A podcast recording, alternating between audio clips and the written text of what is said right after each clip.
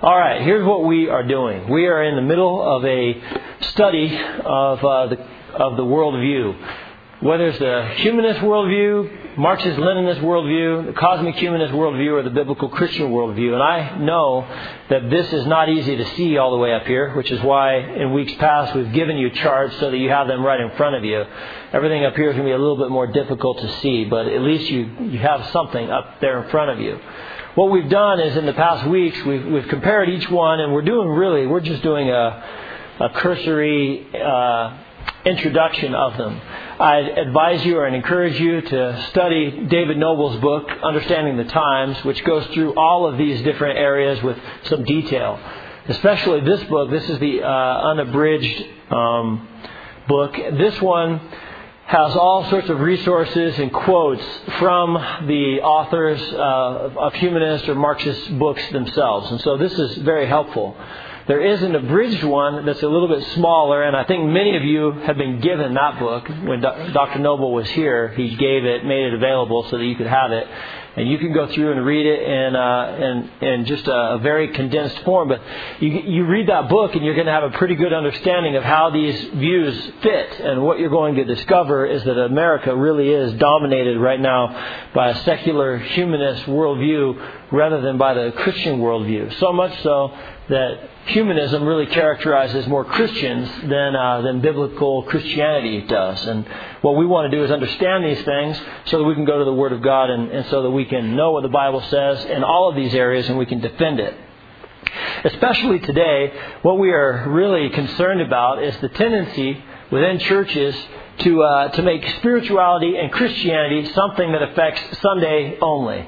Uh, all we're concerned about sometimes in our churches is our own programs, what we're doing, but we don't get involved and speak toward righteousness when it affects the rest of our culture. And it's true that the Bible speaks not only of theology, but the Bible speaks toward every discipline in life. Anything that you would study or go into. When it comes to philosophy, the Bible speaks toward it. Ethics, biology, psychology, sociology, law, politics, economics, history. We haven't been left on our own to discover meaning and significance in all these areas.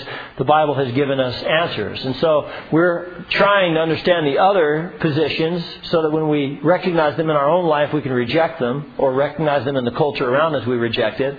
But then we also recognize and want to understand what the Bible has to say regarding those things.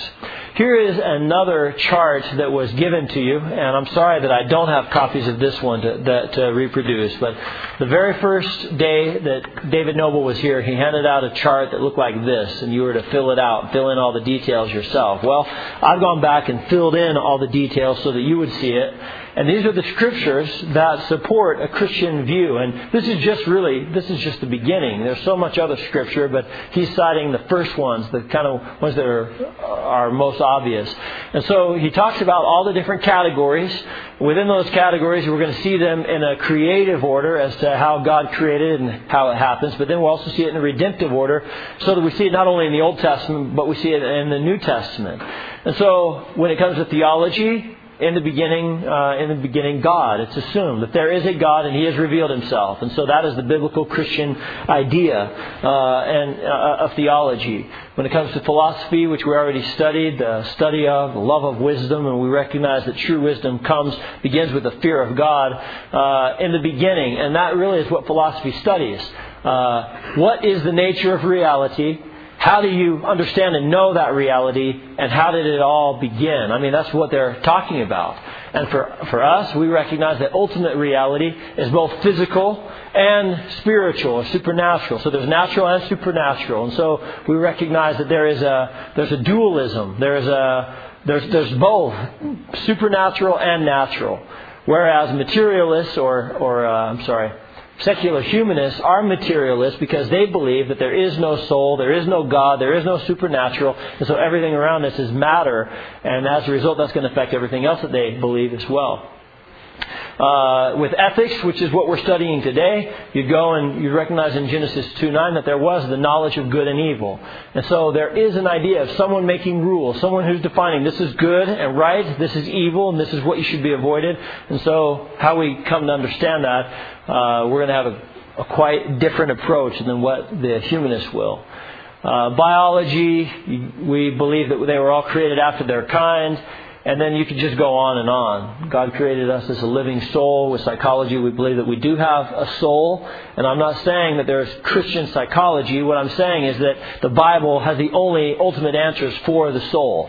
And most, most of what is called psychology today is humanism that is called psychology, but humanism doesn't even believe that there is a soul. So they're ultimately dealing only with behavior, behaviorism, and so the, really they've taken a good term, which is the study of or, or the, the um, ministry to a soul, and they don't even believe you have a soul, and so they've corrupted it. And so now anything that's called psychology, even Christian psychology, is often it's humanistic psychology that has, a verse attached to it. What we really want to do is we want to understand the answer that the Bible presents. And I'm just I'm just mentioning it because we studied it so much last week and I can't go into all the details. And so those of you who have more questions about it, you can either read the book or we have tapes available or uh, we can talk more later. Uh, sociology would be how we view the family. Obviously, God created the family and He told us to be fruitful and multiply. When it comes to law, God is the one who has given law. When it comes to politics, God established government, and He established government to uh, to punish those who are uh, guilty, and injustice to defend those who are innocent. And then there's economics, and certainly economics is not something that is uh, godless.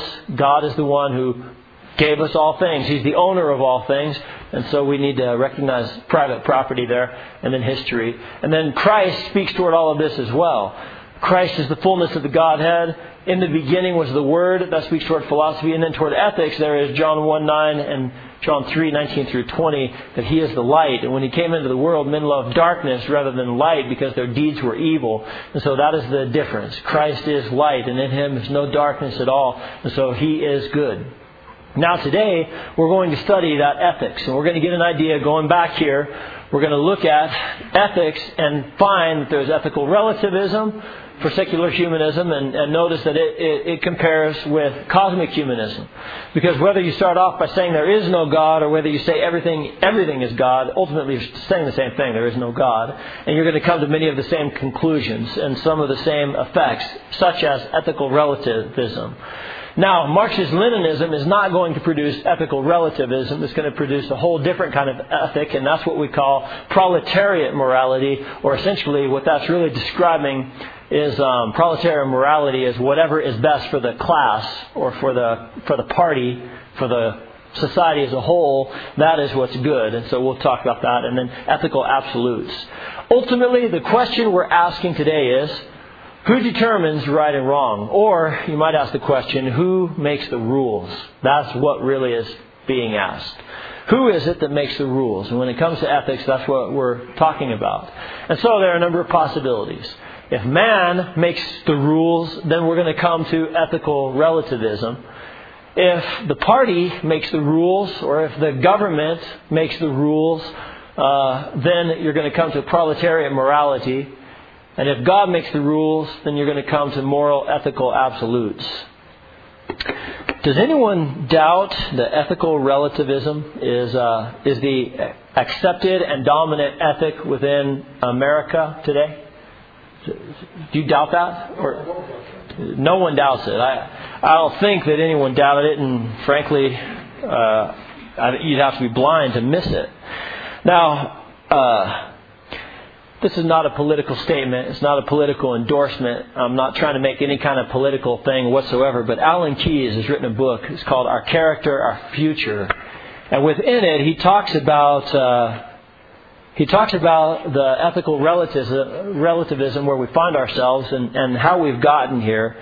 And well, let me let me read a, a couple of things uh, that come from this. Uh, other nations find their identity and cohesion in ethnicity or geography or cultural tradition. But America was founded on certain ideas about freedom, about human dignity, about social responsibility. So, in other words, the American idea is not about race, is not about a certain geography, and the American idea is not even about a great economy. It's not about wealth and money. The American idea had to do with freedom. That freedom was given to us, as we talked about, it was an inalienable right, which means that it was given by a higher authority because there was that higher authority, that freedom was not a freedom to do whatever you pleased. It was a freedom to live responsibly. And when you live responsibly, when you live within a certain ethic under the authority who gave you the freedom, then you can enjoy that freedom. What he is essentially going to tell us within this book, what others have told us as well, is that when you deny that the authority has given us rules and regulations and we live under a certain code of conduct, when you deny that authority, then you inevitably are also denying the freedom that he grants. And so, where there is ethical relativism, there will ultimately become a loss of freedom because when there's ethical relativism and there is no higher authority telling us what is right and wrong or making the rules for us, eventually every man does what is right in his own eyes. And when everyone does what is right in their own eyes, only chaos can result. And when there is chaos, guess what is the answer? The governmental answer to that chaos will be tyranny. And that is where tyranny always comes in. And so, if there is a denial of God as the authority, then there will eventually be the loss of freedom. And so when people are saying that ethical relativism is ultimately freeing people, they have mislabeled that. Whether it's women's lib, whether it's uh, uh, the gay rights movement, or whatever freedom that they're trying to find, the, the freedoms you know, free sex or free drugs or free whatever it may be. They're seeking freedom. They're seeking from being under something, some oppressive regime that would uh, codify their conduct. And instead of being free, they find themselves under tyranny, and that's where it always leads. And so I don't know if anything I've made, uh, anything I've just said made sense. So let me read some more uh, from the book. All right. Here's what he's saying. He's saying in the public arena, there are innumerable spokesmen clamoring for public attention today, whether from the right or the left. The focus and crux of their message is basically the same. They talk about money. They talk about budgets, deficits, gross national product, and trade imbalances. It's the economy, stupid, is their mantra. But you and I both know, if we are willing to look at ourselves in the eye, what the truth is. America's problems are not merely economic. Why is it that we spend so much money dealing with welfare and illegitimacy? Why is it that we spend so much money dealing with crime and violence in our streets? Why is it we even spend so much money dealing with the problems of irresponsible behaviors that contribute to the decline of the health of this nation? I think you know in your heart what the real answer is. We don't have money problems, we have moral problems, and I have to agree with exactly what he's stating. We're not going to remain a free people if we insist on being a corrupt and licentious people, is another statement. And I'd agree with that. It was moral courage that built America. That is the true foundation of freedom. If we're going to have an American dream, an American freedom, then there must be American character and there must be a strong ethic that is not, that is more than just everyone doing what is right in their own eyes. And uh, another chapter calls he calls the crisis of character. Here's what Mr. Keyes says: The moral requirements of freedom are clear. According to the Declaration of Independence, our freedom comes from a transcendent authority from the Creator. If it comes from a certain authority, it has to be exercised with some respect for that authority. We do not have the right to do anything we please because if we act in that way, we will be rejecting and undercutting the authority from which our freedom ultimately comes. And that's exactly what I was saying. Uh, that's what I was saying before. Here's one other example that I'm just going to refer to. He calls it a, uh, a clear and present danger. He says Health and Human Services Secretary Donna Shalala has sounded the alarm. This was back in. Uh, this would be back in uh, well, probably eight years ago, would be my guess, just during the Clinton administration. So that's the Human Services Secretary was Donna Shalala at that time. She sounded the alarm because teen drug use is on the rise. On the rise, according to a recent University of Michigan survey of 51,000 eighth grade through high school students, teen smoking and drug use rose a bit last year for the first time in more than a decade. Ms. Shalala is right to be concerned, though she probably doesn't want to consider an important factor contributing to a halt in progress against teen drug abuse. Thanks especially to Nancy Reagan, among others, the 1980s became the just say no decade for kids. Despite ridicule from the late night comedians and other trendy barometers of the entertainment culture, Mrs. Reagan pushed an approach to drug education based on self control. Sadly, Donna Shalala and her cohorts in the Clinton administration represented a return to the permissiveness that conquered America's moral consciousness in the 60s. Ms. Shalala herself has been a prime mover in the administration's campaign to make condoms the instrument of choice for AIDS prevention.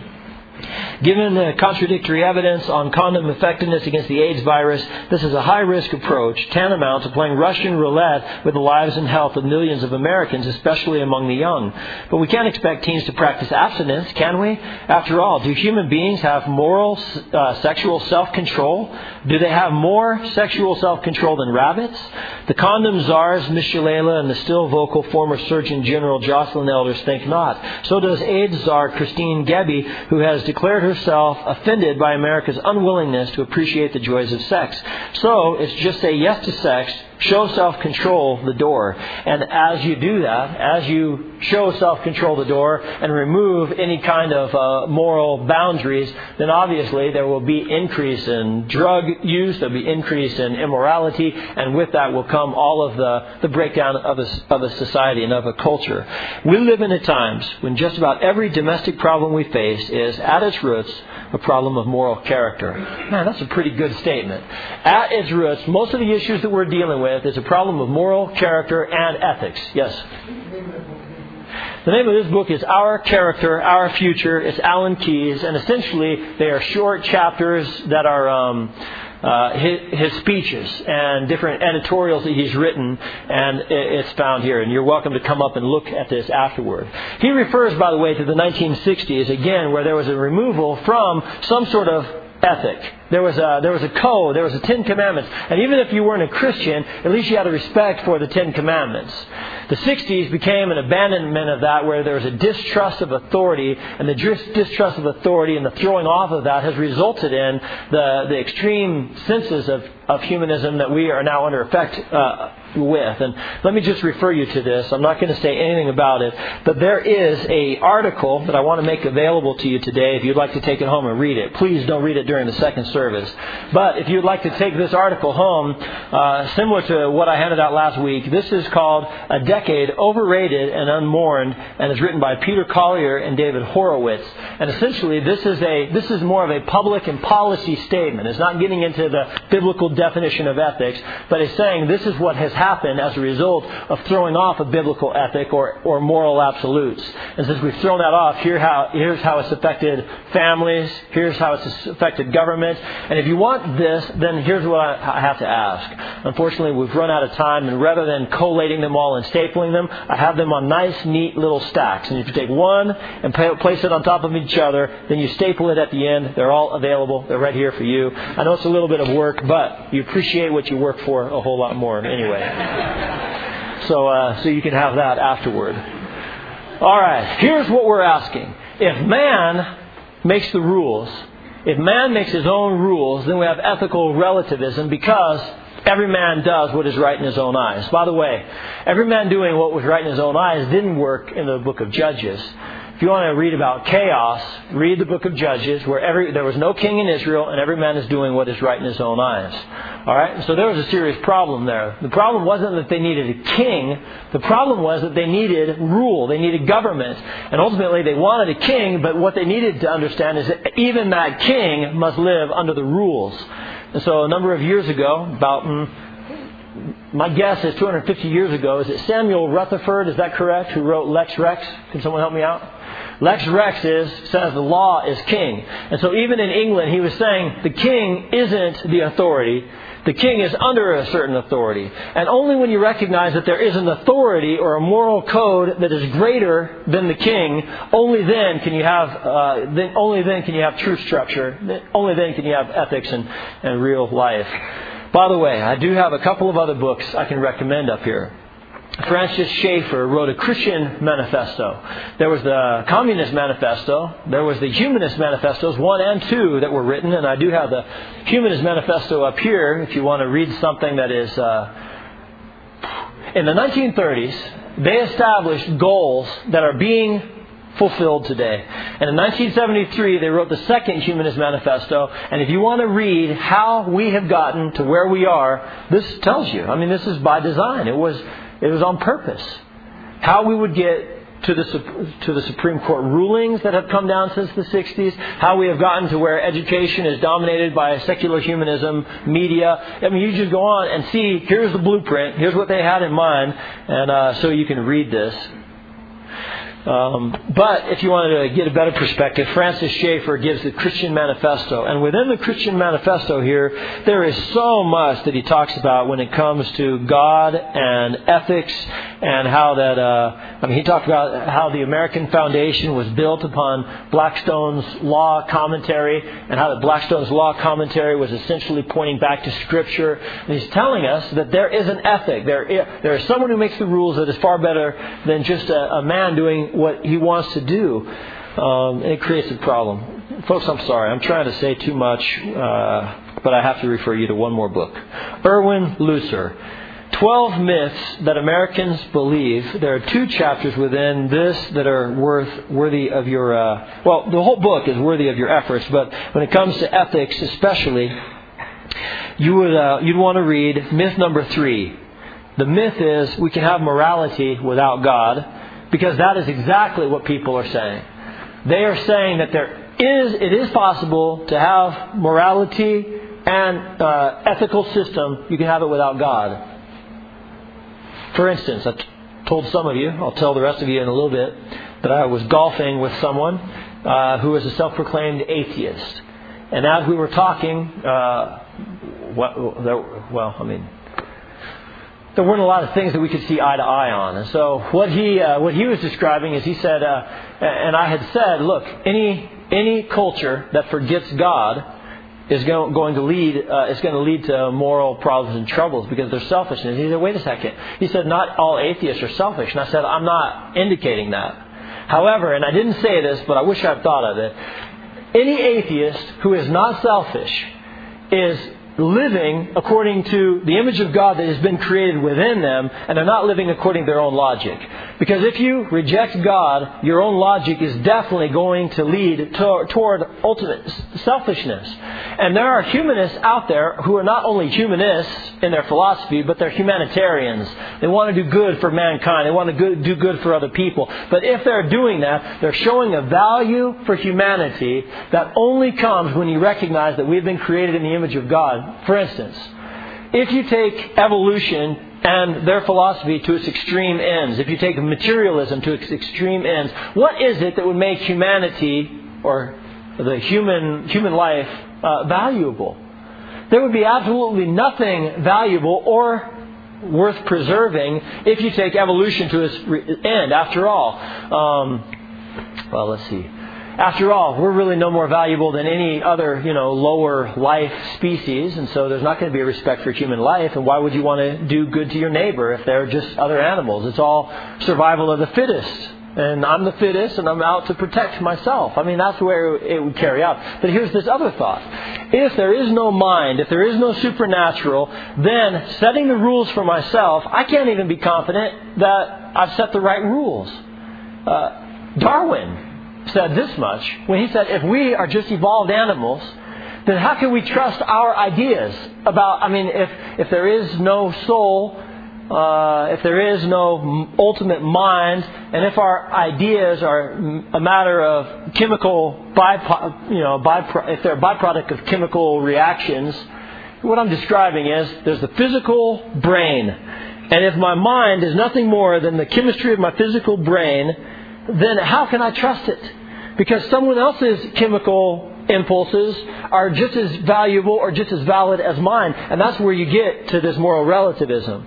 Because now I can't condemn anyone's ideas because it's just a matter of it's a matter of chemistry. It's a matter of matter. It has nothing there's nothing supernatural or soul or mind that's behind it. And so ultimately, if you follow humanism and, and if you follow atheism to its natural end, how can we stand and say that Hitler was wrong in what he was doing? How do we know that his chemistry wasn't better than my chemistry? You see? How do we know that his function, the functions of his brain, weren't better than the functions of my brain? And so ultimately, you have no basis to condemn Stalin or uh, Jeffrey Dahmer or anyone else. And ultimately, they don't condemn those people. They think, well, what we need to do is we need to reform them, and that gets back into my psychology. session, which was last week, but th- that, we're on a different issue today. If you don't start with God, then there's not going to be human uh, human life, and if there's no value to human life, if there's no value to uh, human dignity, then you cannot be a true humanitarian. And let me kind of identify those. The word humanist and the word humanitarian are really distinct. As a Christian, should you be a humanist? No, you should not follow secular humanist philosophy, which is a rejection of God and all, all the worldview that comes with it. Should you be a humanitarian? The only true humanitarians should be Christians, because we recognize that man has been created in the image of God, and therefore we should be uh, we should be taking care of those that are poor. We ought to be we ought to be uh, uh, leading the charge when it comes to medical research, because we ought to have a compassion for people's needs. Uh, and so we want to see them treated well. We want to see food provided for them. We want to educate them, and we want them to read so they can read the Bible. You, you see all that different kind of stuff? We should be humanitarians. But a hum- humanist will want you to think that only humanists are humanitarians, and it's just not true. A humanitarian cares for and loves mankind, and if you follow humanist philosophy, they rightly will not become humanitarians. Well, anyway, this man says that, hey, he, said, I'm not, he, he said, I don't think that you're selfish because you deny that there's a God. And my reaction to that is, if you're not selfish, even as a humanist, it is not because you're logically following your ideas and it's resulted in your unselfishness. You are unselfish because you are created in the image of God and you're still carrying over the effect of that. For instance, in our culture, we are still, at this point, in fact, we are still carrying over the influence of the Ten Commandments and the uh, Golden Rule and things like that. Those things given by God are over us. And we're doing everything we can to rid ourselves of that. And so we're not an entirely godless culture where we've gotten rid of all of those vestiges or all of those influences upon us. We are becoming more and more so because as we are trying to cast those off, more and more people are not affected by them. However, even if you throw the Ten Commandments out of all the courtrooms, if the Ten Commandments are being taught in homes, and if there is morality is being taught within churches, then there are still going to be those people who are affected by them. And so no matter how hard the humanists have tried to rid ourselves, or to rid our nation from the influence of the, of the Ten Commandments, it's still there. Now what we need to do is we need to be vigilant in making sure that we are proclaiming uh, relativism. By the way, again, you look at the, at the, at the public school scenario, and again, don't don't misunderstand me. I am not a uh, I am not out to get public school. I'm not doing everything I can to talk them down, okay? I grew up through a public school. I appreciate Christians that are still in the public school ministering to them, but I do recognize that public education has become the primary tool uh, to advocate secular humanism and to educate our whole culture within that, okay? Think about this, though. Within our, our public school system, they teach that there is no God. They teach that we are just matter and that we are animals, higher evolved, we're evolved animals. There is no value uh, to human life. And then they wonder why there are no values, why there's no ethic, why there's no morality. Why is it that teenagers go around shooting each other? Why is it they beat each other up for a pair of shoes? And so now you know what they're doing? Now we need to not only have, you know, we need to have evolution training, then go from evolution class into sex education class, and then you have to leave that and go into values class? I mean, they're doing everything that they can to give values and teach character in, in this void where there is no God and there is no reason for the absolute. And essentially, what you see lived out among many of our teenagers is that they are the ones who are only, they are true and they are consistent with that philosophy. You follow that philosophy, and it consistently leads to everyone doing what is right in their own eyes, no respect for each other, and uh, and chaos. That's where it leads. Well, I have done a lousy job of trying to explain all the details of that, but fortunately, you have plenty of books and articles that you can read to get straightened out. I'm doing my best to try to catch you up on all this. There is a difference, though, between when a man decides what is right for himself, and therefore, you know what they're, you know what they're saying. I mean, homosexuality, they have their rights, and adultery, they have their rights, and and uh, you know, you, eventually. Uh, pedophiles, they're going to have their rights because that's just their choice. And where there are no absolutes, no one can stand up and say that is wrong and what they're doing is wrong and condemn them. And the extreme would be Jeffrey Dahmer, or, or the extreme would be uh, Charles Manson or Hitler and saying, hey, ultimately, how can you condemn them if there are no absolutes? They, are left on they're left on on sand. Well, there is another alternative, and there, the other alternative is who makes the rules, and that is that the party or the, the Communist Party, the whole communist group, the collective group together, they make the rules. And so essentially, what they're saying is, what benefits the party is okay, and if it hurts the party, it's not okay. In other words, it is okay to steal from the rich as long as you give to the poor. See what I'm saying? Now that's a that's a communist ethic. They're saying it's okay to steal over here as long as you're giving over here and as long as you're accomplishing the purpose over there. It's okay to kill as long as you, in revolution, are bringing about the greater good for the long, for the most number of people through the Communist Party. Now listen, closely tied to this one. Obviously not the same, but closely tied to that is the, is the ethic of Islam. I mean, that's kind of baffling when you start thinking, how, how, do, is, how do these Islamic terrorists justify going out and murdering women, children, people even of their own race. How, how, can they justify that? They justify it by saying that that murder is okay as long as you're not killing another faithful Islamic person. But if you kill an Islamic person, then that is the, that's blasphemy. That's the greatest evil that you can do. And so they're similar. I'm not relating them. I'm not equating them. I'm just saying that they're similar. Okay? But that's the idea of the proletariat morality. That's how they could justify the French Revolution. The French Revolution is mostly they, they killed most of the Christians. They, they essentially killed all the Christians. How do you justify something like that? Well, it's for the greater good of the whole party and uh, or of the whole society, and, and that's what they try to do. Um, Stalin, how do you justify going and killing hundreds of millions of your own people? Again, that's the only way that you can justify it. That's the only way you can live with yourself is through proletariat morality. All right, there is another there is another option, and that is who makes the rules, who defines right from wrong, and that is God, and that's where we get to moral, ethical absolutes, and that is where I want to tell you how exactly God has given us this. I'm going to talk about uh, the definition of, of, ethical or moral absolutes uh, as a circle, starting broader and getting toward the toward the center. And we start by showing that God has given us moral absolutes within our own conscience. Would someone please refer to Romans 2, 14 through 15? Is there anyone who can get that? Let me remember. I think it was in John 8 that Jesus was speaking about uh, man's conscience and the conscience that was bothering when Jesus was writing on the ground. Uh, people had come and accused a woman who was caught in adultery, and their conscience uh, affected them. So there was something going on in, in their heart, inside of them.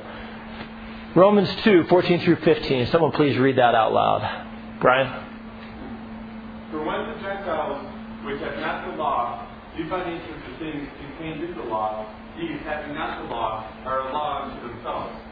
But show the working of the law written in their hearts, the conscience also brings them their thoughts the meanwhile accusing or else excusing one another. All right. So that would be the law written on their heart, their conscience, their thoughts accusing or else excusing them in the day when God will judge the secrets of men through Jesus Christ. All of that is referring to the conscience we all recognize that there is a there, there's this sense that God has created us, and there are certain things, and that is, by the way, what I get back to with uh, when I talk about uh, a humanist who is unselfish and who has some morals to him, they're living according to their conscience. They're living according to the image of God created in them. They're not living according to the logic of their philosophy lived out, okay? In other words, they are moral in spite of their humanism and atheism. They're not moral because of it, is the, would be the idea. And the conscience is what has to do. That has to do with. So the conscience, simply by your conscience, you know that there are certain things that are right and wrong. However, a conscience must be trained by something greater than itself. Because one person will say, and, and I'm citing an example from uh, Francis Schaeffer's book, uh, one pagan might say, My conscience tells me that it is okay to burn a wife with her deceased husband. He died, and now the wife will be burned alive with his body. My conscience tells me that that's okay. And so then the, uh, a British person back in, in the day may have had to have said, well, my conscience says that I'm going to pu- punish you for murder if, uh, if, if you commit that kind of in injustice. So now, if we're simply left with our conscience, and one person lives by their conscience, and another by their conscience, and everyone lets their conscience be their guide, then in many ways we're back to everyone doing what is right in their own eyes, right? And so instead, what we need is we need a conscience, and we're not denying that we have it. We have a conscience, but that conscience must be trained. And that conscience is trained by something objective, and that is by Scripture, by the Word of God itself anything in Scripture now is going to become the, the sharpening tool to sharpen our conscience. I want my children to have a sensitive conscience, but I don't want to have a, them have, have a sensitive conscience that has been trained by my conscience, by my ideas of right and wrong. I want them to have a sensitive conscience that has now been ruled and governed by uh, the Scriptures themselves. Let's look at two verses. Deuteronomy 29, 29, if someone will get that. Any volunteer? Please? Great, thank you. And 2 Timothy 3.16. Thank you, Mike. All right. Tracy, go ahead. Deuteronomy 29.29 when you have it. The secret things belong to the Lord our God, but those things which are revealed belong to us and to our children forever, that we may do all the words of his law. Those things that are revealed, these are the words of God that are given. And so there are some black and white things that are clearly revealed, and that would be the Word of God, and that's the Scripture that, that guides our conscience. Uh, and then, Mike, 2 Timothy 3.16. All Scripture is given by inspiration of God, and is profitable for doctrine, for reproof, for correction, for instruction in righteousness. All right? So the idea is, it's all about righteousness. And so it's going to teach me what is right. It's going to show me when I'm not right. It's going to help me get right. That's correction. And then it's going to show me how to stay right. That's instruction in righteousness. So it's teaching in righteousness, correction in righteousness. Uh, what were the other? Teaching. Doctrine, doctrine, reproof, doctrine in righteousness, reproof in righteousness, correction in righteousness, and instruction in righteousness. All of those are telling us that the Bible guides us in what is right. And so, who is it that gives that makes the rules? Who is it that tells us right from wrong? It would be Scripture, and that's what God has given to us through Scripture. And yet, even there, is the Scripture enough for people to uh, to actually do what is right? I mean, here we have our conscience, and here we have Scripture, and so we have a definition of, of what is right. But is this what makes is this what makes us right? Is this what ultimately allows us to have a ethic and live morally? Plenty of us have the Ten Commandments. All the, the Ten Commandments just show us that we haven't lived up to it. So that's the goal of the Ten Commandments is to lead us, to show us that we're not right, and to show us that there is something else that we need. And so if it shows us something else that we need, then that's ultimately going to lead us to the center of this right and wrong, and that would be Jesus Christ.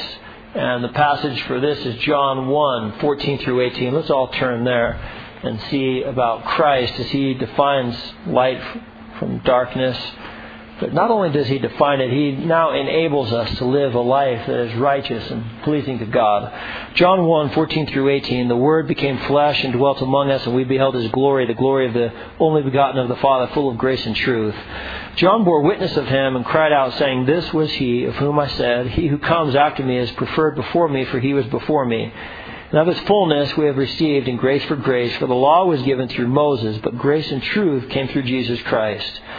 This is uh, not necessarily referring to him as the light, but this is telling us that grace and truth, that balance that is revealed, is revealed through Jesus Christ. Uh, it tells us in verse uh, 4 of John 1 In him was life, and the life was the light of men, and the light shines in darkness, and the darkness did not comprehend it.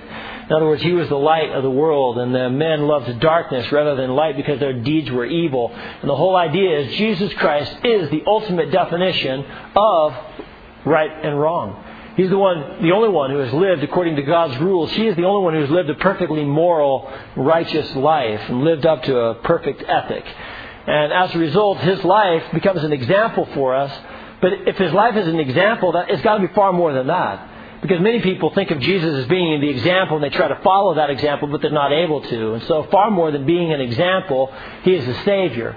Because ethics and the morals and the law, the rules show us that we haven't pleased God. And so Jesus is the only one who's able to do that, and He shows us our need uh, for, for the Savior. And now Jesus becomes the one who takes our sins upon Himself. He became sin for us so that we might become the righteousness of God in Him.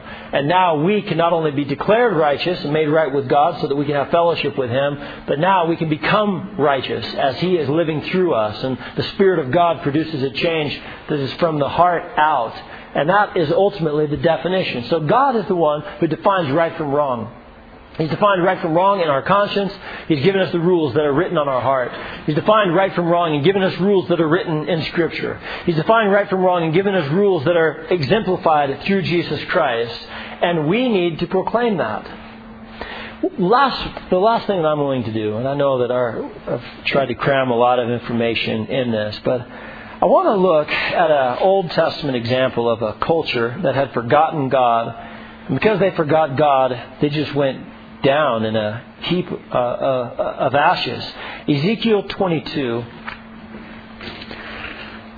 Most of you are familiar with Ezekiel 22, verse 30, uh, which says, So I saw a man among them who would make up a wall and stand in the gap before me on behalf of the land that I should not destroy it, but I found no one. In what context is that written? What are the walls? He's saying, I'm looking for someone who will build up where these holes have come into our wall and into our fortress. There's no safety, there's no protection. The bad guys can get out, uh, can, can, get in, and uh, our people, you know, our children, they can they can escape. There's just no safety that is here. What are the walls that were broken down? If you go back to the first verse, it says, "Moreover, the word of the Lord."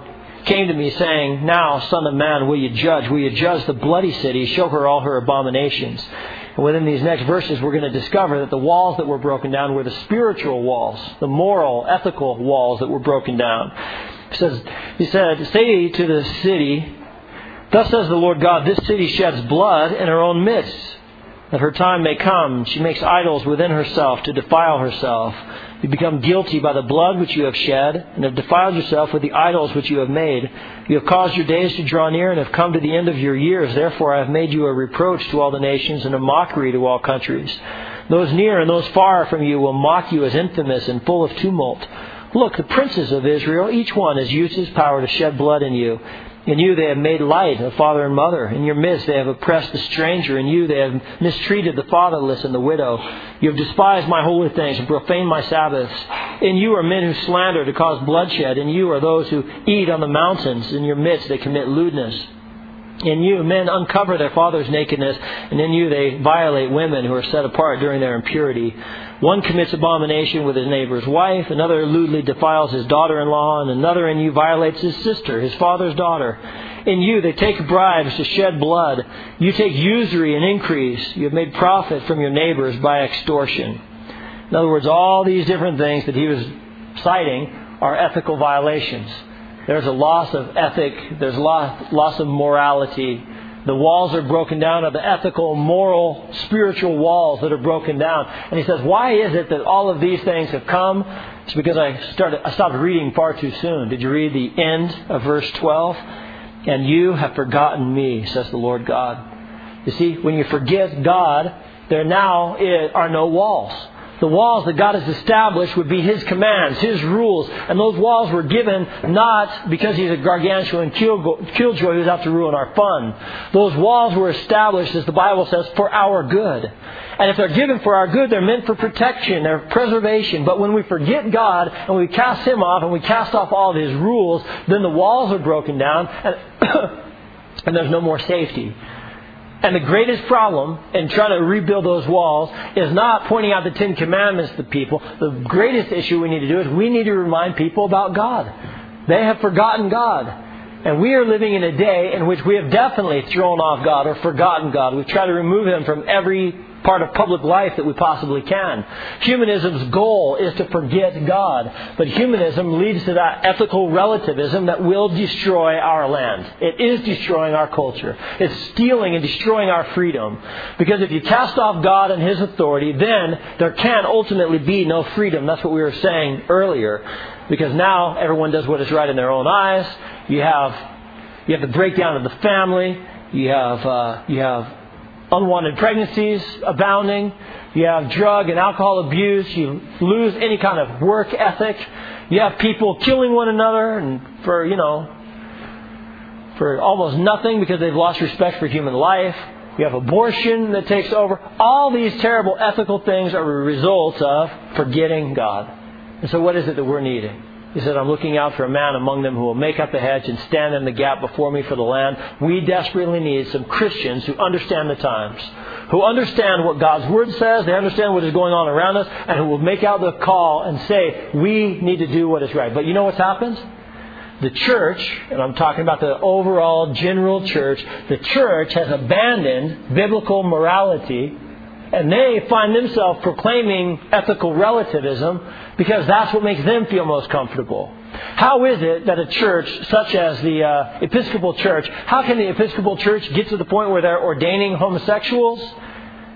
They get to that point because at some point they've thrown off the authority of God and His Word. And since God and His Word are not authoritative anymore, everyone does what is right in their own eyes and they come to the mess that they find themselves in. And all sorts of liberal theology and liberal churches and godless churches all, all around us. I mean, you can go into all the different denominations.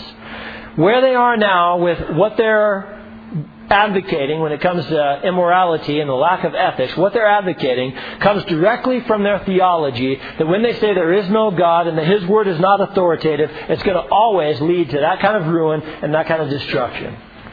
That's why you have a man like this who I don't even believe he's a, he's a Christian. I don't even know that he's a evangelical Christian. For sure, he's not a fundamental Christian. But you have a man like this who's just reading the handwriting on the wall, and he's saying, "Look, if we don't recover some sort of ethical ethic, if we don't recover some sort of morality, it's going to destroy our nation." And he, as a politician, is willing to say it. And pastors are keeping their mouths shut because they want to protect their own little programs, keep their own little thing going, and build a little crowd. And if you stand for what is right, then you're going to have people who go away offended. What I've said this morning is in no way intended to offend anybody. But we must speak the truth and we must do it in love. And we must recognize that there is a higher authority than us who's telling us right from wrong, and we need to follow what he has said. Otherwise, we find ourselves being very humanistic not, uh, humanistic, maybe not in what we've claimed, but if you're living like there is no God in your own life, if you're living like there is no God who gives rules and gives commands and gives instructions, living according to your own ethic and doing what is right in your own eyes, then my friend, believe me, no matter what you call yourself on the outside, you are a humanist. I think we have to look pretty carefully to see how humanistic we are, even when it comes to our ethic, and say, Oh Lord, change me mold me, make me. I want to be under your your authority. You are Lord and Master, and I want to serve you. Lord, we do thank you for what you teach us, and we pray that you'll show us how we are humanistic in our thinking and our acting. And I pray, Lord, that you would transform and change us. Allow us to become biblical in our thinking, biblical in our living, and allow us to be like Ezra, the ultimate wall builder who came in and ministered to the spiritual needs of people and he was used because he had prepared his heart to seek the law of the Lord and to do it and to teach in Israel statutes and judgments. Lord, may we teach in America your word to people. As we live it, as we understand it ourselves, may we teach it to others. May we stand for it in law, in business, government, in school, in ethics, in everything around us. May we stand and point others that there is a God and what he has said is right. It's in Jesus' name I pray. Amen. All right. See you in a few minutes when we start our service.